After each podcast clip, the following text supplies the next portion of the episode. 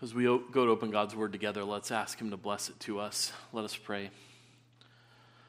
Our Father in heaven, we know that we can do nothing without your help. We cannot even read and appreciate your word if you will not open it to us by your Spirit. And so we pray that you would be with us, that you would illuminate your word, and help us to behold wonderful things out of it. Hear us and help us, for we pray in Jesus' name. Amen. Please be seated. And please turn with me in God's Word to the book of Luke, chapter 11. Luke, chapter 11. And we're going to read the first 13 verses of Luke, chapter 11. You can find that on page 1105 of many of our Pew Bibles. Uh, Luke is the third book of the New Testament between Mark and John. And so we want to think about this text together and think about how Jesus teaches his disciples to pray. So, Luke chapter 11, beginning our reading at verse 1 and reading through verse 13, and let's pay careful attention, for this is God's own word. Now, Jesus was praying in a certain place, and when he finished, one of his disciples said to him, Lord, teach us to pray, as John taught his disciples.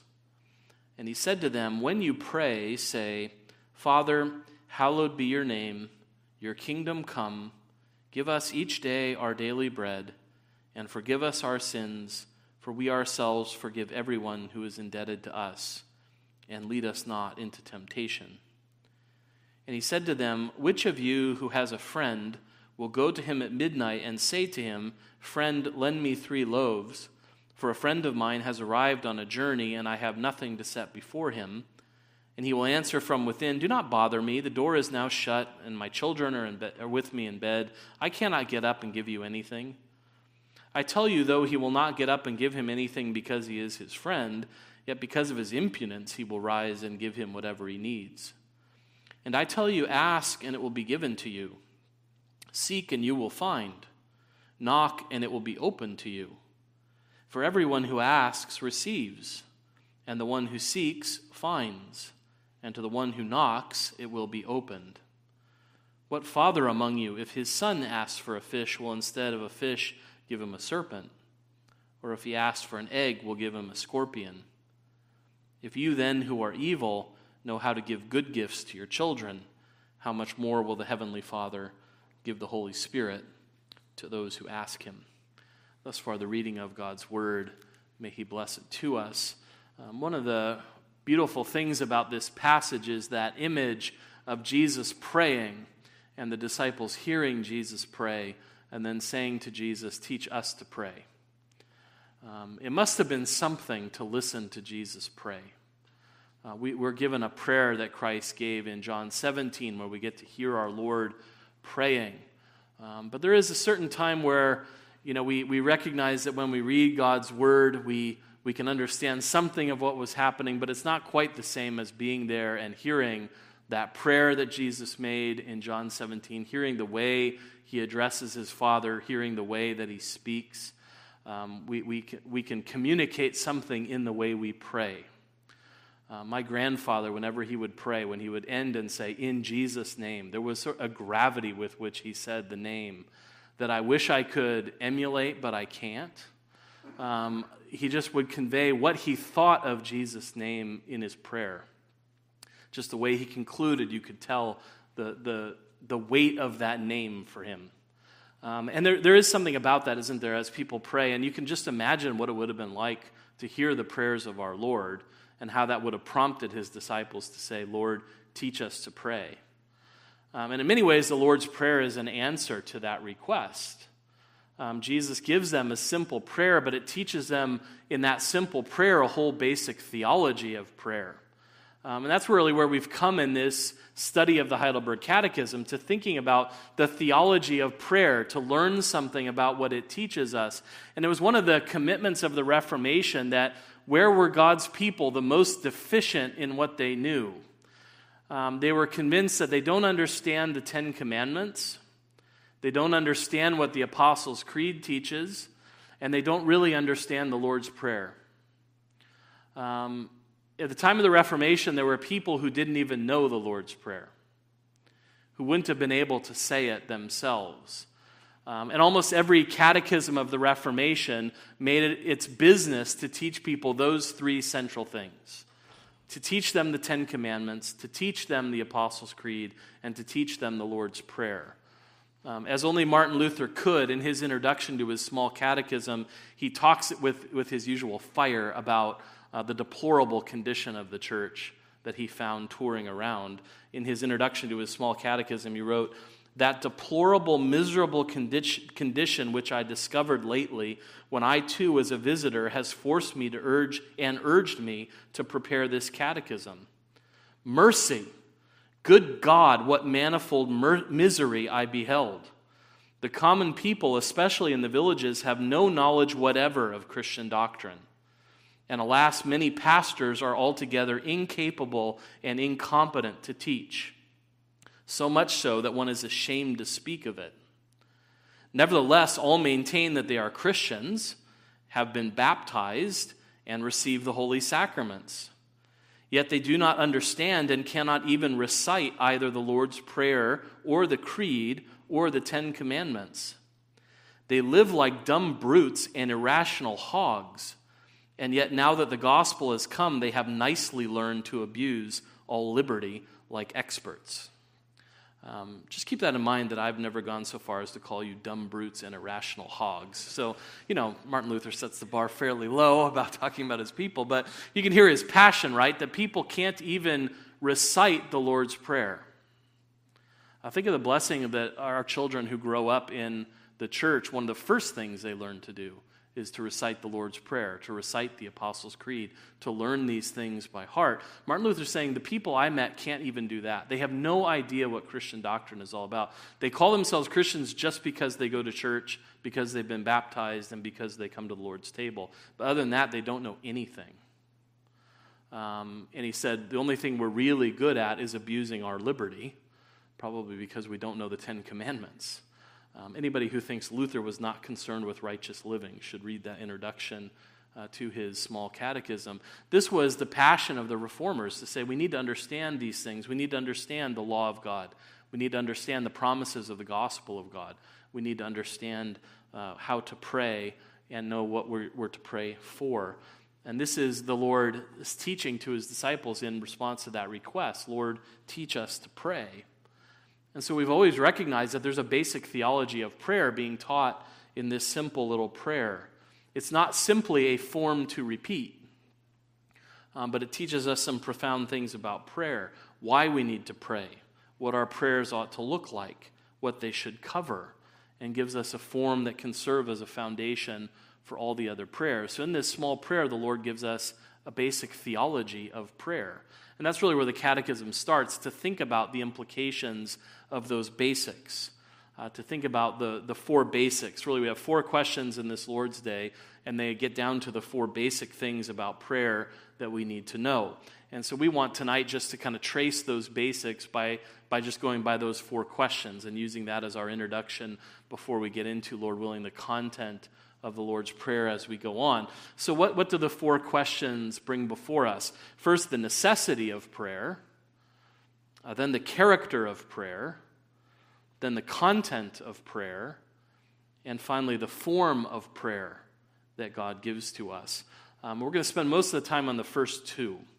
Um, so if I, if I say point three and we're late in the hour, don't despair. Um, besides, you don't want to get on the road and get back right back in the rain, do you? Um, so anyway, the first two will be the longest, so don't despair if we get uh, to the end. But three and four are important: the content and the form. So that's how we want to handle this: the necessity, the character, the content, and the form of prayer. Uh, the Catechism starts at that basic level. Why do Christians need to pray?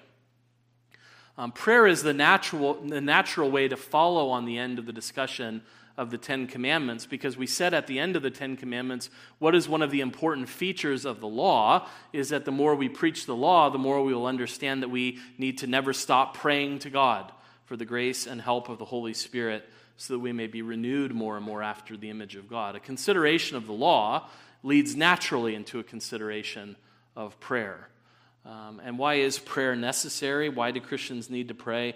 because prayer is the most important, important part of the thankfulness God requires of us, and also because God will give His grace and Holy Spirit only to those who continually and with heartfelt longing ask God for these gifts and thank Him for them.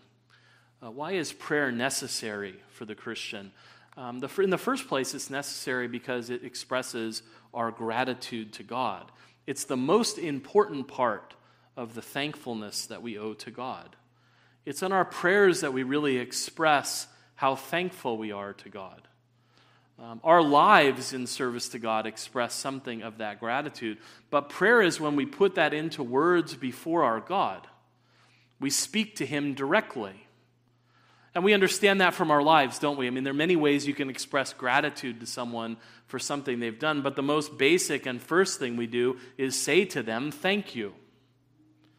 Right? There are all, all kinds of other things that show that we're grateful for what they've done, but there's something basic, isn't there, about saying thank you to someone when they've done us a good, when they've done us a service. And, and likewise, with our God, there's something basic to saying thank you to Him for what He's done, for all the many things that he's done. People who recognize how much they've received from our God um, should be thankful to him for all that he has given us. Ursinus, one of the principal authors of the Catechism, puts it this way No one who has faith, no one has faith who is not thankful for it. For all those who are possessed of true faith taste the grace of God, and those who have tasted the grace of God show themselves thankful to God for it there's no one who has tasted the grace of God that can be ungrateful for it.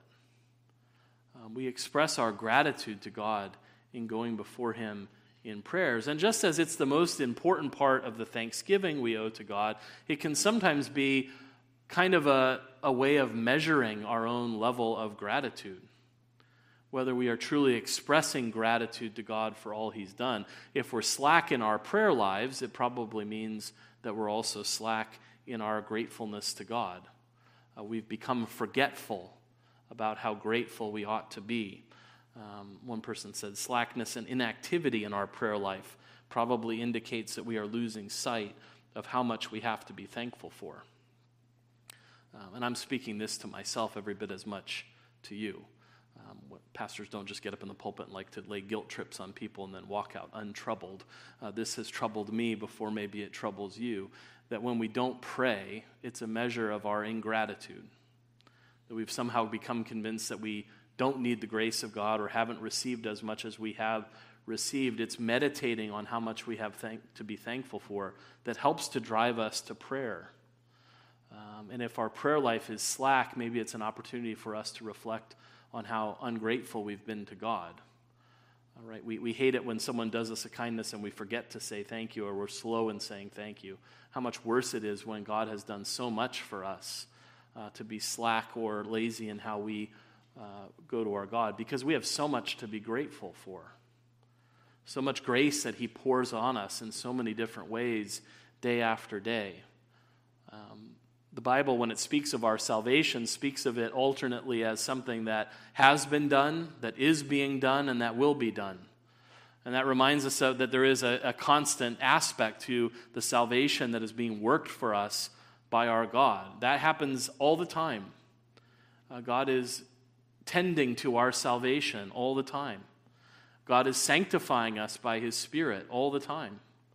Uh, he is working in us and through us to conform us to his image. He's making provision for us, body and soul, all the time. Um, and we sometimes get forgetful of those things. And prayer is an opportunity for us to remind ourselves just how much God has done for us, just how much we need Him, and how thankful we should be for all of the rich and varied blessings that our God gives to us. Prayer is necessary for thanksgiving, for expressing our gratitude to God. Um, prayer is also necessary for our supplications to make our requests known to God. Right? So it's the first part of the thankfulness we owe to God, but we also need the grace and help of the Holy Spirit all the time. Uh, when we pray to God asking for things, we are acknowledging before Him that we are a needy people, that there are things that we need that we cannot provide for ourselves. We cannot provide for ourselves God's grace. We cannot provide for ourselves God's Holy Spirit. Those are gifts that only He can give. And if they're to be given, He must give them. Um, and what does the Catechism remind us? That God will give His grace and Holy Spirit only to those who continually and with heartfelt longing ask God for these gifts. Um, God will only give them to those who pray continually. That pick, is picking up the language of the scriptures, isn't it? To pray without ceasing. So give yourself a report card. How are you doing at praying without ceasing? Um, or even how do we think about that, right? How do we think about praying without ceasing? Is it really possible for us to do that? Um, you know, is this one of those texts where we immediately say, well, God says that, but that's not really what he means? He says, pray without ceasing, but of course, that's not what that means. I mean, we, we understand the struggle because if we really tried to pray and never, it meant you can never stop praying. You always have to be engaged in praying. It would mean you cannot do any of the other things that God has called you to do, right? It would be an all encompassing occupation of your time. At the same time, the scripture says that more than once right? Paul says in 1 Thessalonians 5:17, pray without ceasing. He says in Ephesians 6:18, praying at all times in the spirit with all prayer and supplication. So how are we to understand this? Well, I think being continual in prayer reminds us that we are a continually needing people. We need to pray continually because we need things continually. Right? We can never be as a people in a place where we say, I've prayed enough, I've got everything I need, and I'll call God again when I'm needing something else. Right? I, as a Christian, never stop needing God. I am in constant need of His grace. I am in constant need of the help of His Holy Spirit. And even if we wanted to quibble about any of those other petitions, right, which of us would ever have the temerity to say, I've got enough grace and I've got enough of Holy Spirit? I don't need more I think every Christian recognizes we always need more grace. We always need the help of the Holy Spirit. We're to pray continually because we are in need continually. We have spiritual needs that we always need, we have physical needs that we always need. There are times that we are so cast down we have to pray so that we might be lifted up. Uh, Calvin talks about that beautifully when he's commenting on praying without ceasing in 1 Thessalonians 5:17 he says on being cast down and laid low, we are raised up again by prayers. Because we lay upon God what burdened us. There are every day, nay, every moment, many things that may disturb our peace and mar our joy. He, for this reason, bids us pray without ceasing. Um, sometimes we, we stumble into God's presence just overwhelmed by what we face in life. We're there because we are in desperate need. And I love how Calvin says there are things every moment that burden us down. And one of the things prayer helps us to do is lift us up. Because we lay the burdens that are so much so often too much for us before someone who they're not too much for. Um, our God has a limitless ability to deal with the things that burden us. It's the, the wonderful reminders in Scripture that the impossible is easy for God, that there's nothing too hard for Him. And so when we go before Him burdened with our need, we meet a God who can meet that need with His grace. Uh, we need to pray continually when we are, especially when we're down, because we need God to lift us up. But even when we're not down, the scripture reminds us we still need to be continually in prayer because if we're not down, if we're feeling good, that too is a gift of God that He's given to us. I think sometimes it's easier for us to be so oppressed in life that we go to God in prayer because we are conscious of the fact that we cannot carry the weights that we are under and we have to go to God. We need His help. We recognize that in our lives. I think the danger is when we think things are going well that we don't really think we need to pray. We treat prayer as the thing I need when things aren't going well, but not the thing I need when things are just fine. When things are fine, I'm okay, I'll do it myself. When I get in real trouble, then I go to God. Um, I, I, find this in my own life at times that I, I, treat, I can treat prayer like I put it in a case and it's a break in case of emergency, right?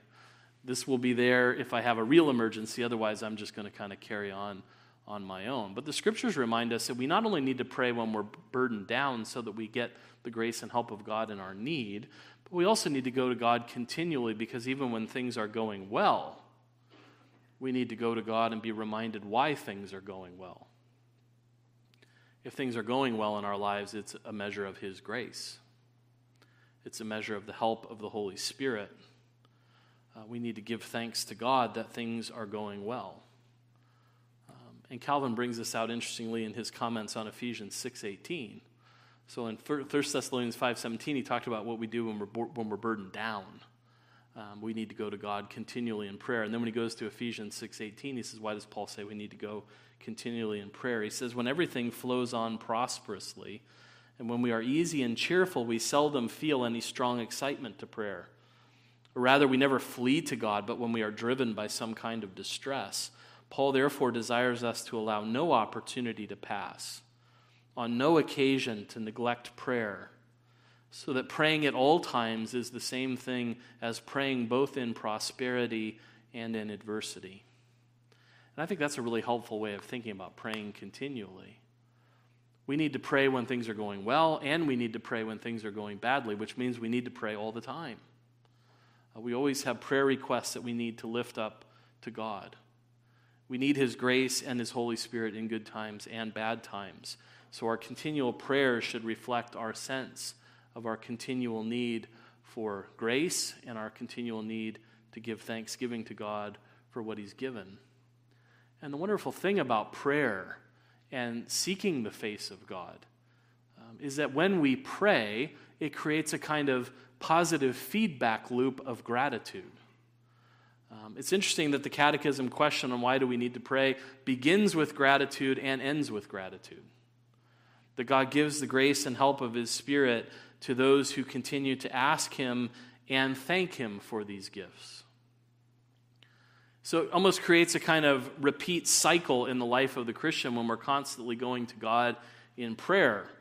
Um, we go to God recognizing that we have been given the grace and the help of the Holy Spirit, and we can thank Him for those gifts. And it reminds us in His presence how much we need the grace and the help of His Holy Spirit, which makes us ask for the grace and help of His Holy Spirit. And when we ask, He gives us the grace and help of His Holy Spirit. And so we can be thankful for the gifts that He's given to us. You see how this just creates a cycle of gratitude in the life of the Christian that God is a God who hears and answers prayer. Um, Ursinus said, All those who are possessed of true faith taste the grace of God, and those who have tasted the grace of God show themselves thankful to God for it and desire it more and more. Romans 5 5 tells us the love of God is shed abroad in our hearts by the Holy Spirit who is given to us. Um, that's why we need to pray. Um, and so, if we need to pray, what, what is the character of our prayer? What should our prayers look like? Um, that's what question 117 asks. How does God want us to pray so that He will listen to us? Uh, first, we must pray from the heart to no other than the one true God who has revealed Himself to us in His Word, asking for everything He has commanded us to ask of Him. Uh, we must pray from the heart. They must be the expression of the true desires of our heart we could say that the true heart is where prayer begins, that we're earnestly desiring these things. Uh, that must have been something to hear Jesus pray, to hear the expression of his heart being expressed to his Father.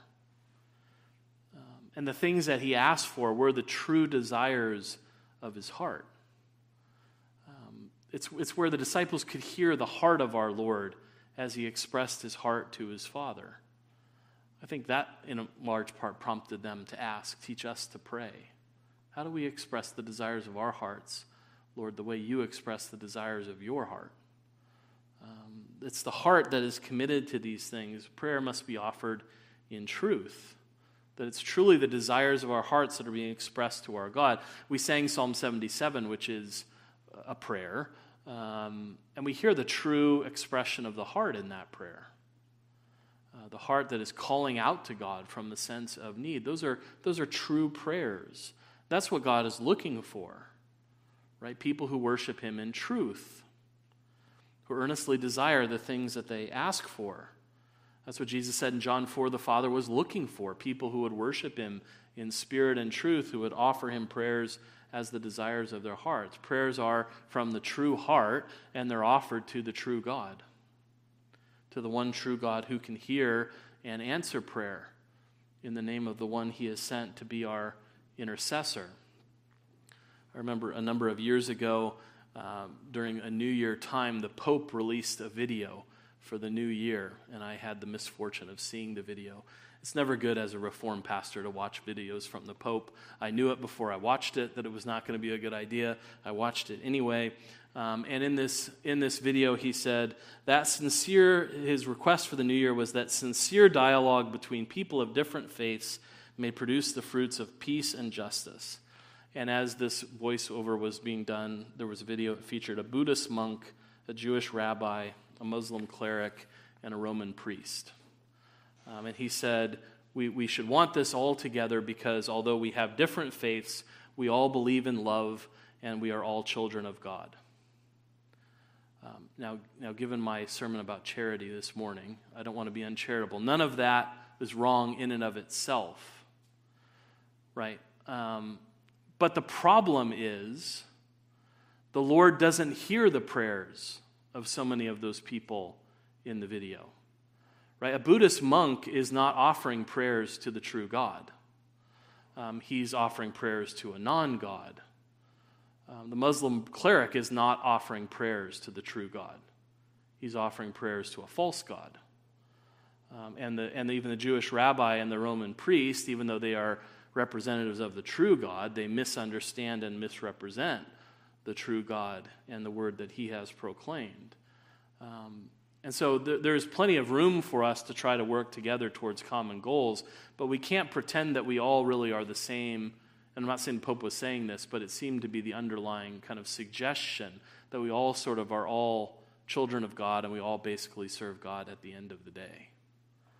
Um, and the fact of the matter is, God only can be, be come to through the Lord Jesus Christ.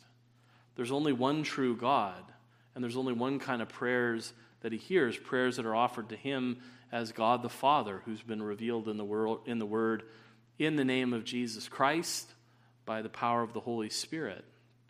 Our prayers have to be to the true God to be heard, um, and they have to be true to his will. Um, that's what kind of prayers we are looking for that express the true desires of the heart to the one true God and are prayed according to his will, asking him the things that he's commanded us to ask of him. Uh, the Lord has said we may come with anything that we want to come to Him with. He's not restraining our prayers in that way, but there are things that He wants us to ask of Him. There are things, particularly, that He wants us to ask from Him, and that He's revealed in His Word to us that anyone who asks for these things will receive them. And these are the kinds of prayers that the Lord wants to hear uh, prayers that are true to His will. And so, truth is very important to God in His prayers, that our prayers express the true desires of our hearts to the true God according to His true will, as revealed in Scripture. Truth is very important to our prayers.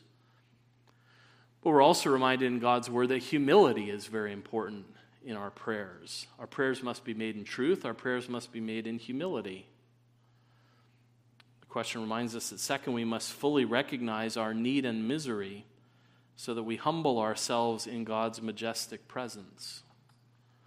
Um, that we not only pray in truth, but that we pray in humility. And this is just as simple for us, I think, as saying, pray like the tax collector, not like the Pharisee. Right, Luke tells us that story in Luke 18 9 through 14. Jesus also told this parable to some who trusted in themselves that they were righteous and treated others with contempt.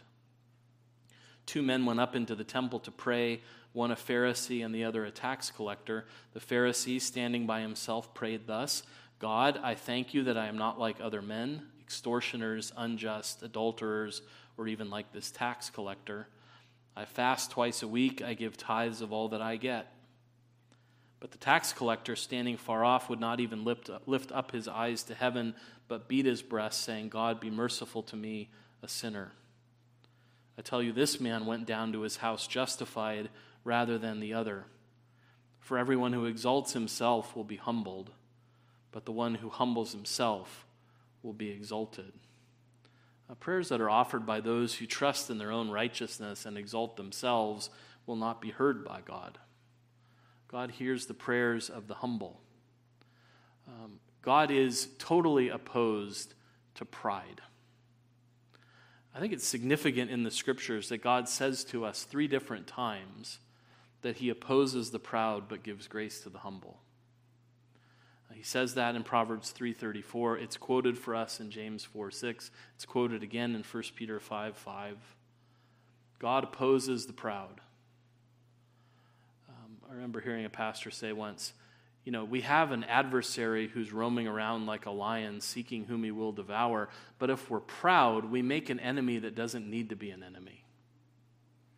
We turn God into an opponent by our pride. Um, and we have enough trouble in the world with those who are against us without making God our adversary by our pride. It's, it's an adversary we need not have. We have to be sure that we are a humble people, um, that we are not proud, but humble. And it comes with this wonderful promise that if you humble yourselves before the Lord, He will exalt you. Um, that's what we want as the people of God, for our prayers to be filled with humility, recognizing who God is and who we are before Him as we come into His presence. And He also wants our prayers to be made with certainty. They need to be true, they need to be humble, and they need to be made with certainty. Right? Third, we must rest on this unshakable foundation that even though we do not deserve it, God will surely listen to our prayer because of Christ our Lord, as he has promised us in his word. We can have certainty of what we pray, because, not because of who we are, but because of who God is. Right? It's that, it's that great recognition in the prayer of Daniel in chapter 9, verse 18, when he says, For we do not present our pleas before you because of our righteousness, but because of your great mercy. We can have certainty of our prayers because we know our God.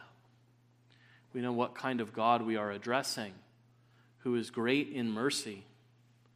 And we can have certainty because this great God will grant us what we ask in Christ's name. Right? That was the promise that Jesus made to his people in John 14, 13, and 14. Whatever you ask in my name, this I will do, that the Father may be glorified in the Son. If you ask me anything in my name, I will do it. I think we're sometimes quick to throw conditions in here where Christ has not put any. Um, because we've recognized so many people have used verses like this and misused them not reading them in concert with other verses in the Bible. And because they misuse them, then we come along and almost act like Jesus didn't mean what he said. He said, ask anything, but he doesn't really mean ask anything. He says he will give it, but he doesn't really mean he will give it. We, we apologize sort of for this language. And it's true that we need to read Scripture in the light of the rest of the Scriptures. Um, we need all of Scripture to inform our theology, but we shouldn't let our desire to do that detract from the glory of what Jesus is saying to his disciples here. Um, that you should ask with confidence that I will give you whatever you ask in my name. Um, that we have a God who not only hears, but answers prayer. And so we should pray with that kind of confidence. That especially when we pray the things that God has commanded us to ask of, we should have no uncertainty of whether He will do it. Right? When God says, If you confess your sins, I'm faithful and just to forgive you of your sins and cleanse you of all unrighteousness, you shouldn't pray for forgiveness and then wonder if He hears. Because He's revealed His will to you in that. That those who ask Him of that in Christ's name, they will receive it. You don't have to doubt whether God will give that to you. We should have certainty in our prayers because of who God is and because of what God has promised. That He will always glorify His name through our prayers. And when we recognize that God will certainly grant us the thing He's commanded us to ask for, then we should pray those things. Right? And so that leads into the next question. Then what, God, what has God commanded us to pray for? What should the content of our prayers look like?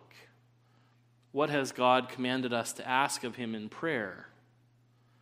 Um, and question 18, 118 raises the answer, raises a question, and the answer is very simple. Everything we need, spiritually and physically, as embraced in the prayer Christ our Lord Himself taught us. It's a relatively simple answer. It has profound implications, but it's a simple answer. It's beautiful in that it reminds us God wants us to pray for everything we need for our souls and for our bodies because God has promised to give us everything we need for our souls and for our bodies. Um, the, the difficulty is we don't always clearly see what it is that we need. Right? I thought we could, we're not going to, so you can relax, but we could go around the room and say, What does everyone need? What do you need today for your soul? What do you need today for your body? And some of those answers would be very similar for many of us. We might come up with many similar spiritual needs. We probably all have family and friends who don't know the Lord that we want we desperately want them to come to faith and know the Lord and love him. We ourselves know the, the deficiencies in our faith and the deficiencies in our Christian lives, and we want the Lord to meet those things. A lot of those spiritual needs would be the same. Um, a lot of the needs for our physical lives might be the same, but we would also have many unique and individual needs that we could express both spiritually and physically. And so we're helped in Scripture because God helps us to see what it is that we need for our bodies and for our souls. That's what the Lord's Prayer really helps us to do. Is help us to see our need not as we think them, but as God reveals them to us. Uh, to see in those prayers everything we need for soul and body to pray as Christ said we ought to pray. And we're so helped in that, aren't we? That we're not left to kind of fend for ourselves. Um, because there would be both comfort and a burden in this answer if we had to then figure out what it is that we need. And we're constantly wondering Am I praying for the right things for my soul? Am I praying for the right things for my body? How do I know? How do I know that this is God's will or that's God's will? Christ says, I'm going to I'm going to demystify all of that for you. I'll tell you what you need for your soul. I'll tell you what you need for your body. And I'll give you a prayer that encompasses all of it. And that's the form of the prayer that he gives us. Luke records a portion of that prayer in Luke 11. The full form of the prayer as we pray it comes from Matthew 6. But it teaches us the form that's to be the foundation, how to understand our needs for our souls how to understand our needs for our bodies, so that we know how we ought to pray, so that God will hear those prayers. And that's why the rest of the time in the catechism going forward will be spent mining the riches of that prayer and helping us to see what it is that we need for soul and body and what the Lord is willing to grant. So, why don't we close our time this evening by standing together and we'll all pray the Lord's Prayer together. So, stand with me and let's pray this prayer together. Let's pray. Our Father, who art in heaven, hallowed be thy name. Thy kingdom come, thy will be done, on earth as it is in heaven. Give us this day our daily bread, and forgive us our debts as we forgive our debtors. And lead us not into temptation, but deliver us from evil. For thine is the kingdom and the power and the glory forever. Amen.